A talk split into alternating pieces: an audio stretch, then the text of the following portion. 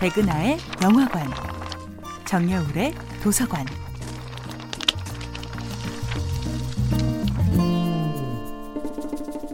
안녕하세요. 여러분들과 쉽고 재미있는 영화 이야기를 나누고 있는 배우 연구소 소장 백은하입니다.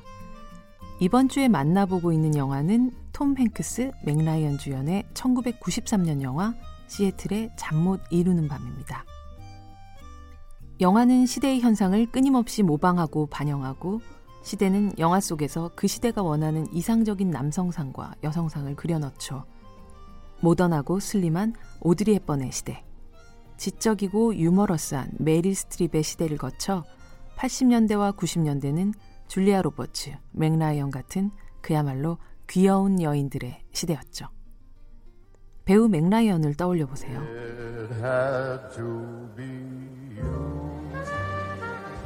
웃을 때 반박자 먼저 올라가는 귀여운 입꼬리.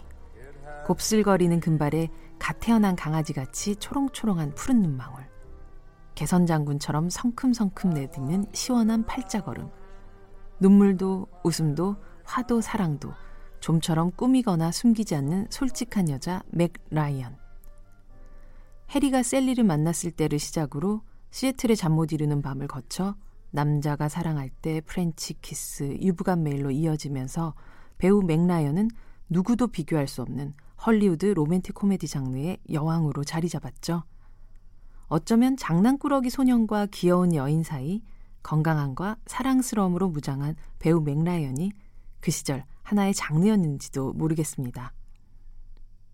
시애틀의 잠 못 이루는 밤에서 배우 맥라이언이 연기한 애니는 결혼을 약속한 약혼자에게 약혼 반지를 돌려준 후 얼굴 한 번 본 적 없는 남자를 만나기 위해 엠파이어 스테이트 빌딩 옥상으로 달려갑니다.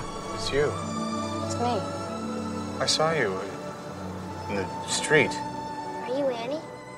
좋은 조건과 안전한 미래가 보장된 지루한 결혼 대신 무엇도 보장되어 있지 않지만 심장을 떨리게 하는 운명의 로맨스를 택하는 여자.